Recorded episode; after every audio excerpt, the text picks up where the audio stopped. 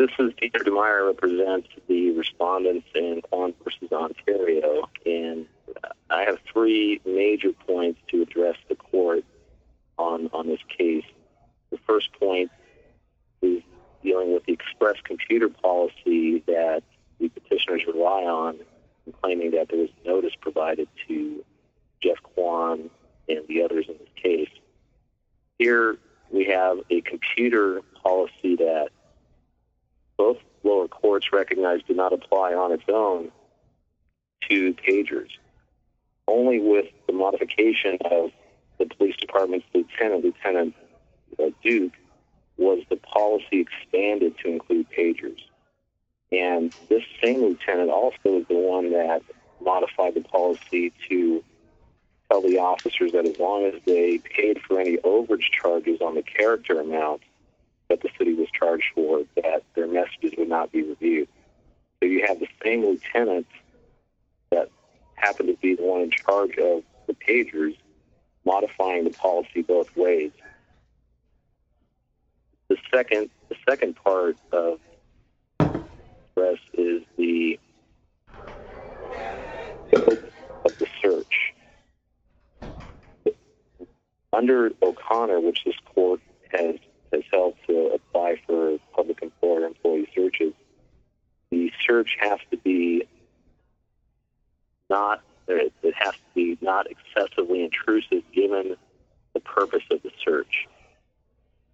Here, the jury found at the district court level that the purpose of the search was for the sole limited reason of determining if the, if the officers were paying for character, character, text character messages that were going over the city's allotment. That was the sole purpose.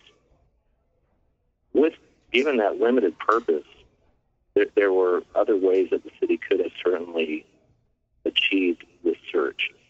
Instead, what they did was they reviewed all of the messages, including very private messages in this case, that uh, impacted the privacy interests of our clients. One of one of the key points that the city brings up is the fact that they shouldn't be restricted to using the least intrusive means, but O'Connor, in our view, requires that they can't use the most excessively intrusive means either. And that's what happened here. Here they took all of the messages, reviewed them all, and and they certainly could have done it in another fashion. They could have looked at it uh, by maybe getting the officers themselves to look at it and, and count the characters of business-related versus private uh, messages, and not have to view them in that way. They could have asked for consent of the officers and they just decided to just go with the extreme method here, and, and we think is certainly excessive in light, again, of the very limited purpose jury pronounced. Had this been a misconduct search, for example, you know, then then their scope would have been they would have had a lot more leeway in the scope. Uh, obviously, if it was misconduct such uh, of such a nature that required them to see the content of the communications, then certainly that would be reasonable, a reasonable scope for the purpose that they were looking at it. Again, that, that's not the case here. Here, the jury had a very, very limited purpose um, for the search. The other important issue that we're looking at is the expectation of privacy of Sergeant Quon. And under O'Connor, again, we have to look at the operational realities of the workplace. Here, as I mentioned earlier, the computer policy itself did not apply to text pagers. This was a city-wide policy that applied to computers, email, and internet use. Only with Lieutenant Duke's modification of that policy was it expanded to include the pagers with his verbal announcement of that policy change. Here, here again, looking at the realities of the Ontario Police Department, Lieutenant Duke also modified the policy to allow the officers to use the pagers for personal use as long as they paid for the overages. So, looking at both of those modifications together, you, you obtain what the operational reality was O'Connor looked at the actual office practices and procedures to determine what the expectation of privacy was. And again, here the actual practice was the officers paid for the, the overages. There was no review of the pagers. Uh, the city does make a, a little bit of, of uh, argument on whether or not Lieutenant Duke had the authority to amend the computer policy, but they can't have it both ways. Lieutenant Duke's the one that announced the computer policy applied to the pagers.